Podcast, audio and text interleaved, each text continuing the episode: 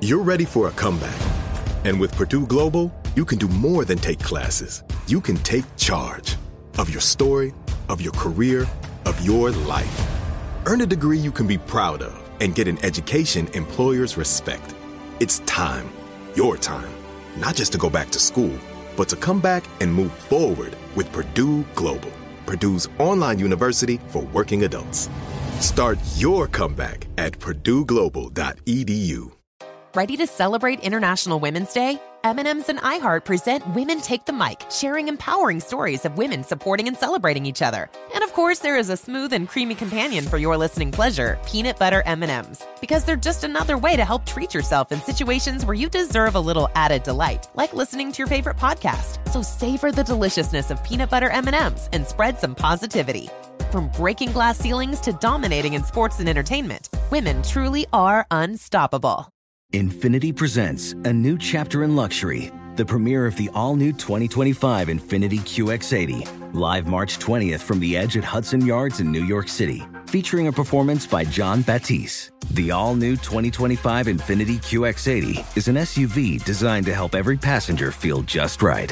Be the first to see it March 20th at 7 p.m. Eastern, only on iHeartRadio's YouTube channel. Save the date at new-QX80.com. Don't miss it. 2025 QX80 coming this summer.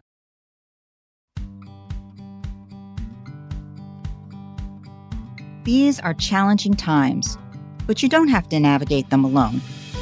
Welcome to How Can I Help? I'm Dr. Gail Saltz.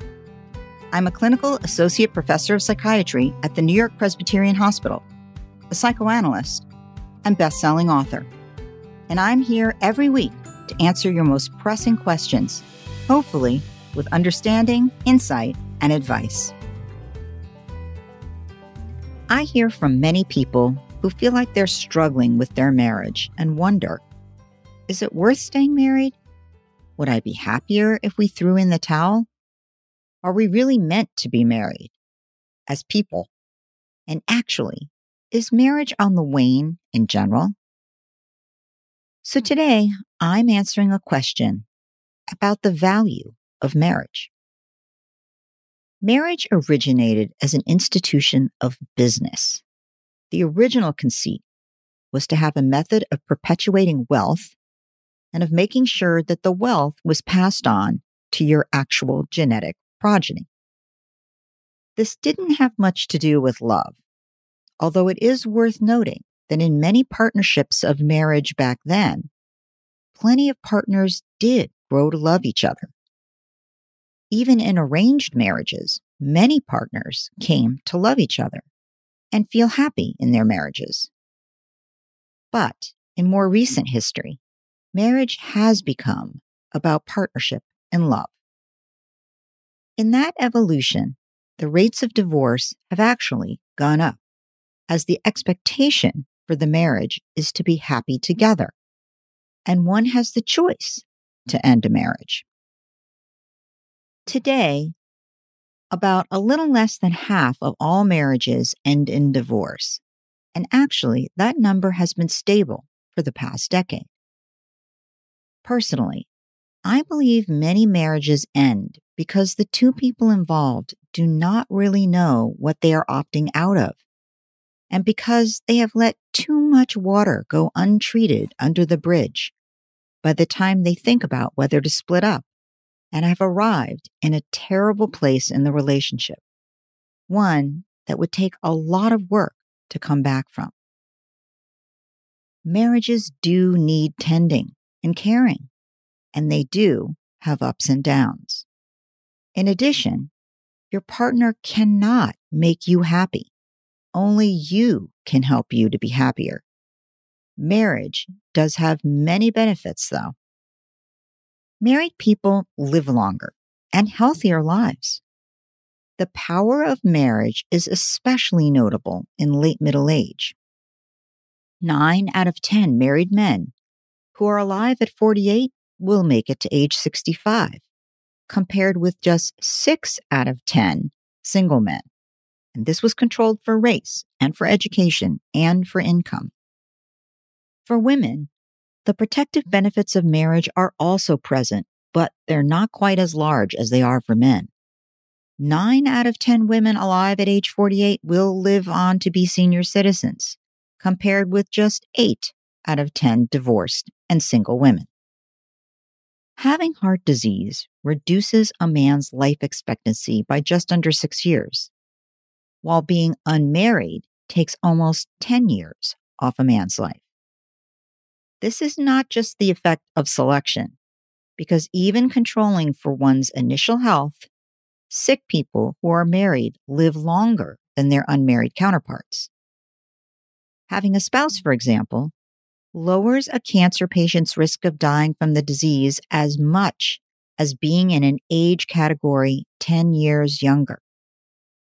A recent study of outcomes for surgical patients found that just being married lowered a patient's risk of dying in the hospital. For perhaps more obvious reasons, the risk a hospital patient will be discharged to a nursing home was two and a half times greater if the patient was unmarried. Scientists who have studied immune functioning in the lab have found that happily married couples had better functioning immune systems.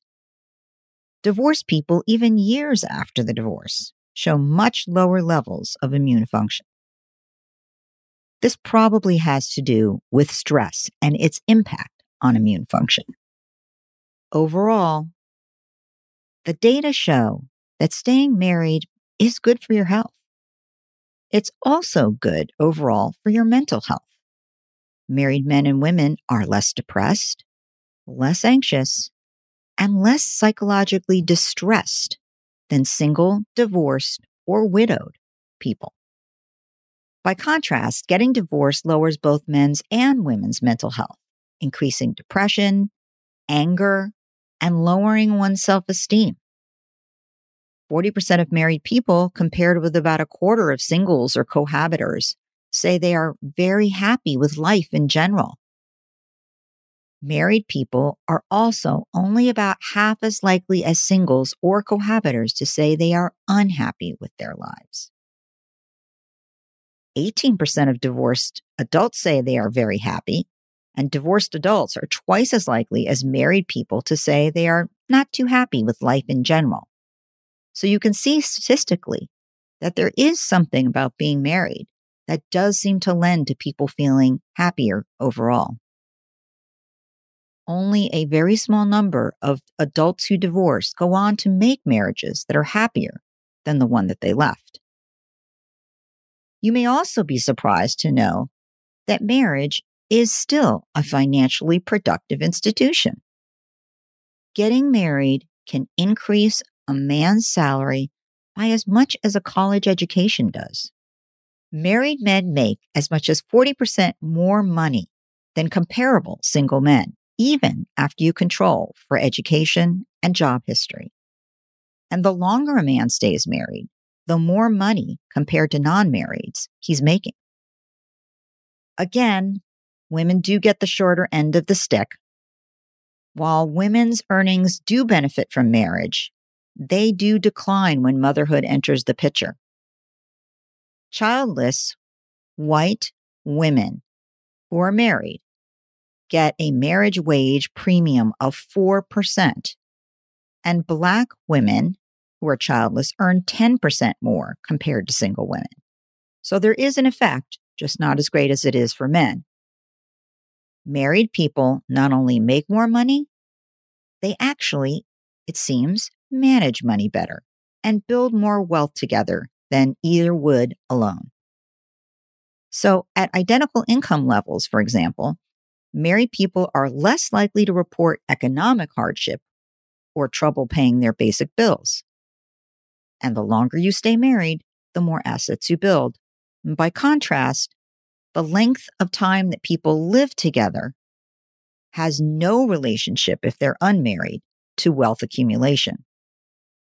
And when you're on the verge of retirement, the average married couple has accumulated assets worth about $410,000 compared with 167,000 for the never married and 154,000 for the divorced.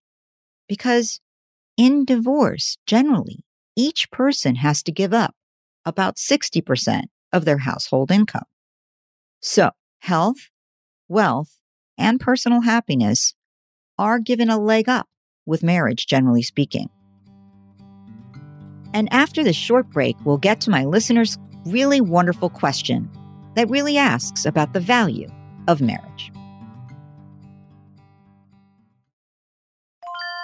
This is Holly Fry from Stuff You Missed in History class. The national sales event is on at your Toyota dealer, making now the perfect time to get a great deal on a dependable new SUV, like an adventure ready RAV4. Available with all wheel drive, your new RAV4 is built for performance on any terrain, from the road to the trails. And with plenty of passenger and cargo space, plus available tech like wireless charging, you and your entire crew can stay connected. Or check out a stylish and comfortable Highlander with three spacious rows of seating for up to eight passengers. And with available features features like the panoramic moonroof, you can sit back, enjoy the wide open views with your whole family. Plus, both RAV4s and Highlanders are available in hybrid models, so no matter your style, you can drive efficiently and save on gas. So visit your local Toyota dealer and check out amazing national sales event deals on RAVs, Highlanders, and more when you visit buyatoyota.com. Toyota, let's go places.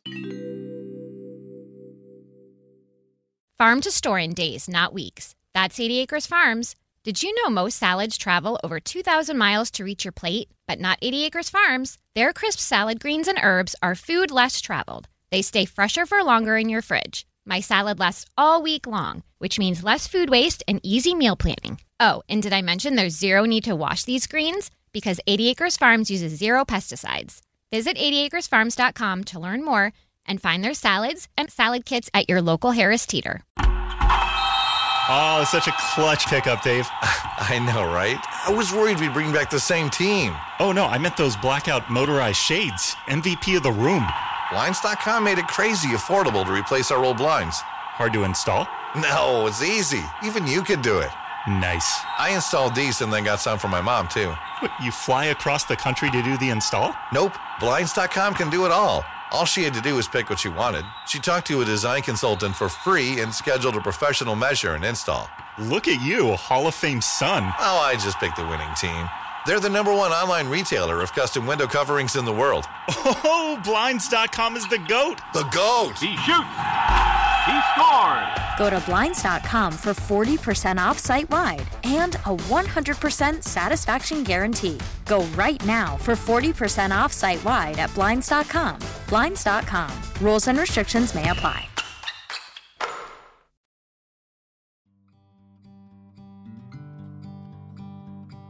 Let's turn to my listener's question and ask How can I help? Dear Dr. Saltz, I have a 28 year old secretary that is going to be married in three months, and she is voicing concerns and demonstrating anxiety over the fear that she may be divorced in the next four years based on what she is reading on the internet.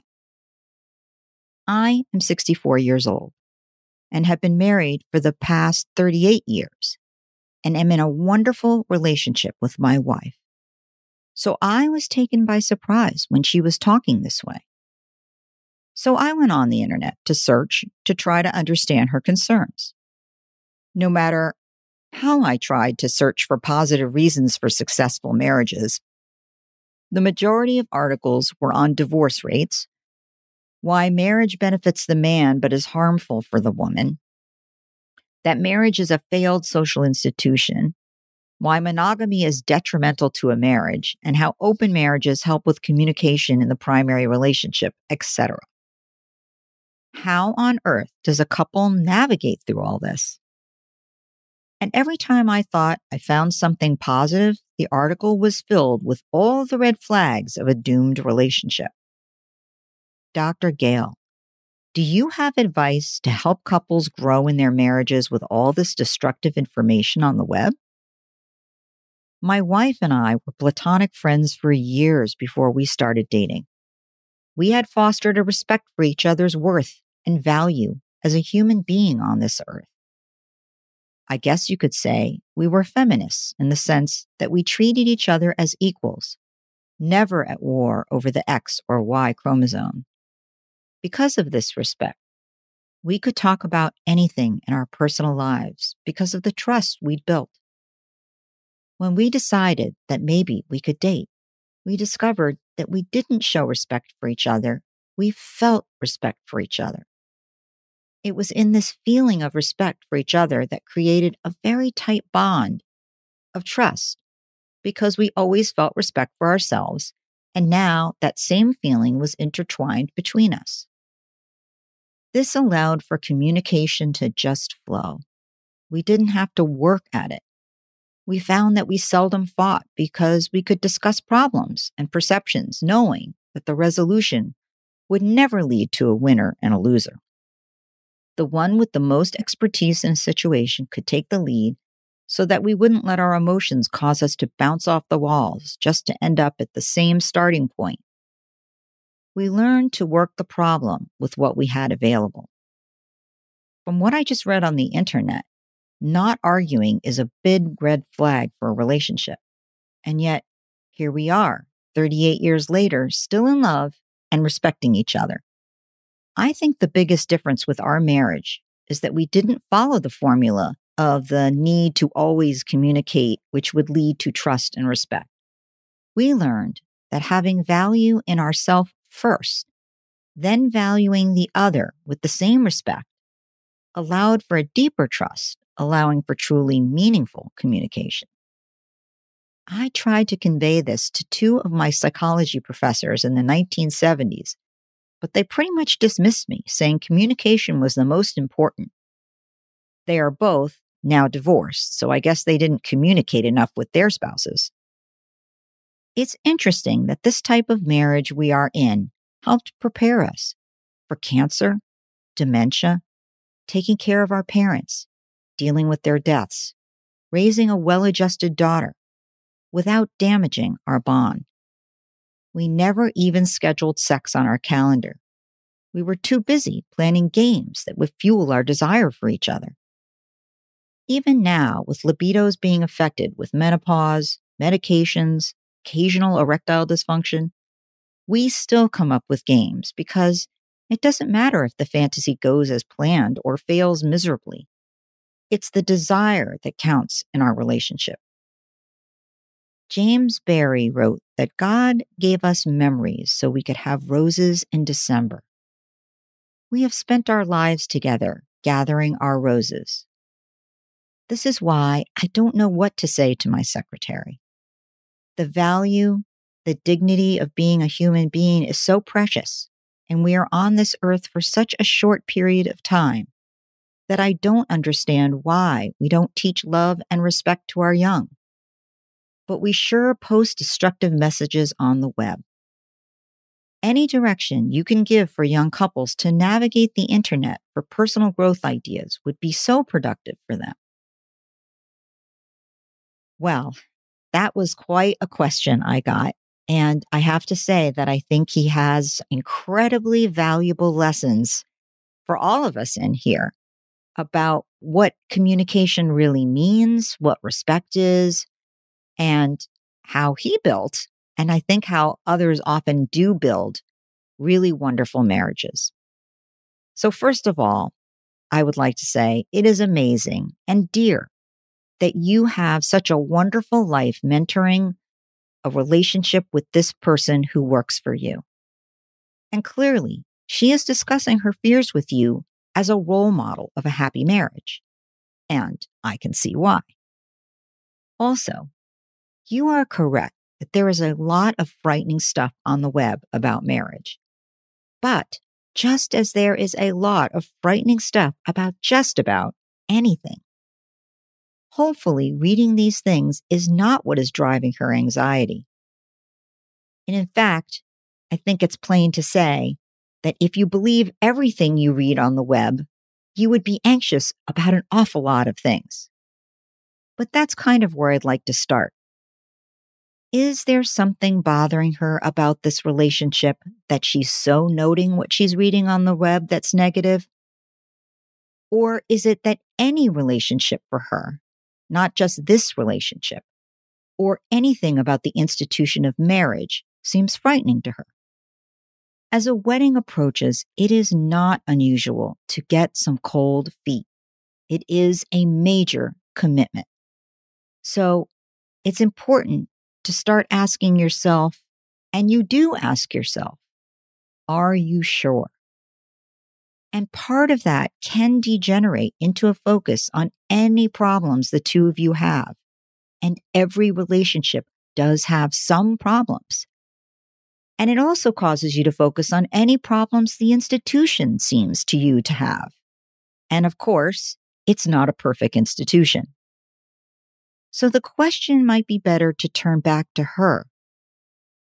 You will have troubles, tell her because more couples struggle with some issues.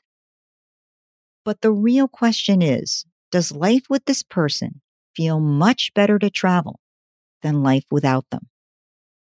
Are you willing to put in the work to compromise and have differences and struggle to keep your marriage whole? Is this the person you see traveling the road of life with, whatever they may bring? Stats about how many marriages fail and monogamy is dead aren't really helpful because you aren't a stat. The reality is actually that married couples are far more likely to be monogamous and not cheat than couples who live or cohabitate together. Surely you and your wife are fortunate to have found each other and done what it takes to value and respect each other through the years. And for that, you have clearly gained much. But importantly, as you pointed out, you felt that way about yourselves. And then you felt that way about each other first.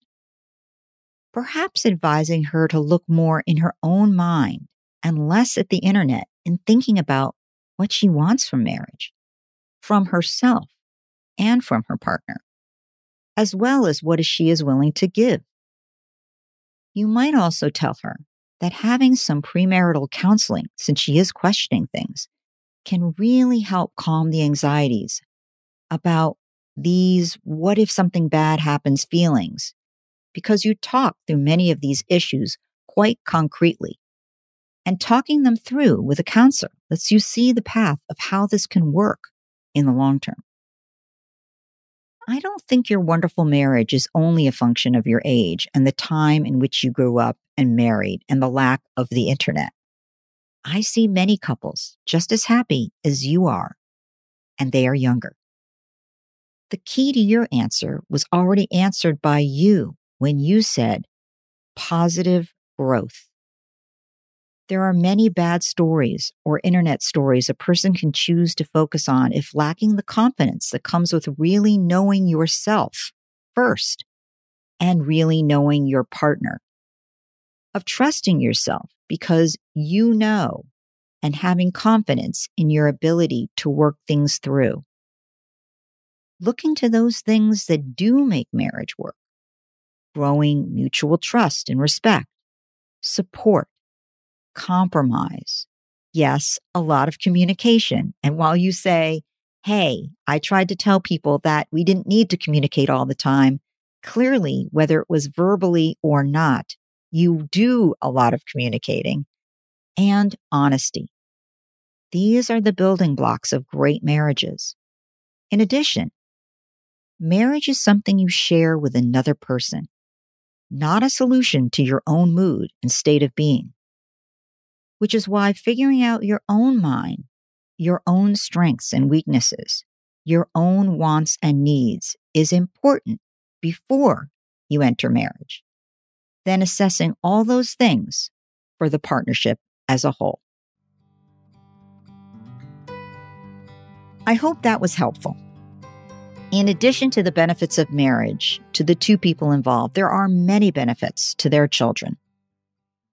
Children of divorce are more likely to slip into poverty, become victims of child abuse, fail at school and drop out, use illegal drugs, have early sexual activity, become unwed teen mothers, divorce, die by suicide, and experience other signs of mental illness, becoming physically ill, and even the commission of crimes.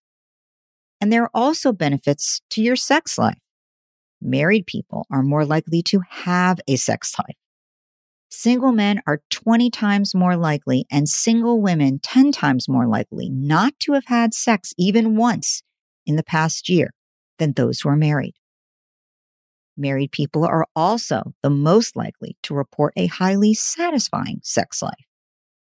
Wives, for example, are almost twice as likely as divorced and never married women to have a sex life that exists and is extremely satisfying emotionally. 50% of husbands say sex with their partner is extremely physically satisfying, compared with 39% of men who live with their partners. Can women be very happy outside of marriage? Of course they can. Are there circumstances where divorce is really the better path? For example, where abuse is involved? Absolutely. But in many, many cases, it is worth knowing the many benefits that marriage can bring and trying to maintain it. Do you have a problem I can help with? If so, email me at howcanihelp at senecawomen.com. All senders remain anonymous. And listen every Friday to How Can I Help? with me, Dr. Gail Saltz. This is Tracy V. Wilson from Stuff You Missed in History class. The national sales event is on at your Toyota dealer, making now the perfect time to get a great deal on a dependable new car. Like a legendary Camry built for performance and available with all wheel drive, you can count on your new Camry to get anywhere you need to go. Or check out an affordable and reliable Corolla with a trim for every lifestyle. From the hip sedan to the sporty hatchback, there's a Corolla built just for you. Check out more national sales event deals when you visit buyatoyota.com. Toyota, let's go places. Did you know that most salads travel over 2,000 miles to reach your plate, but not with 80 Acres Farms? Their crisp salad greens and herbs are food less traveled, going from farm to store in days, not weeks.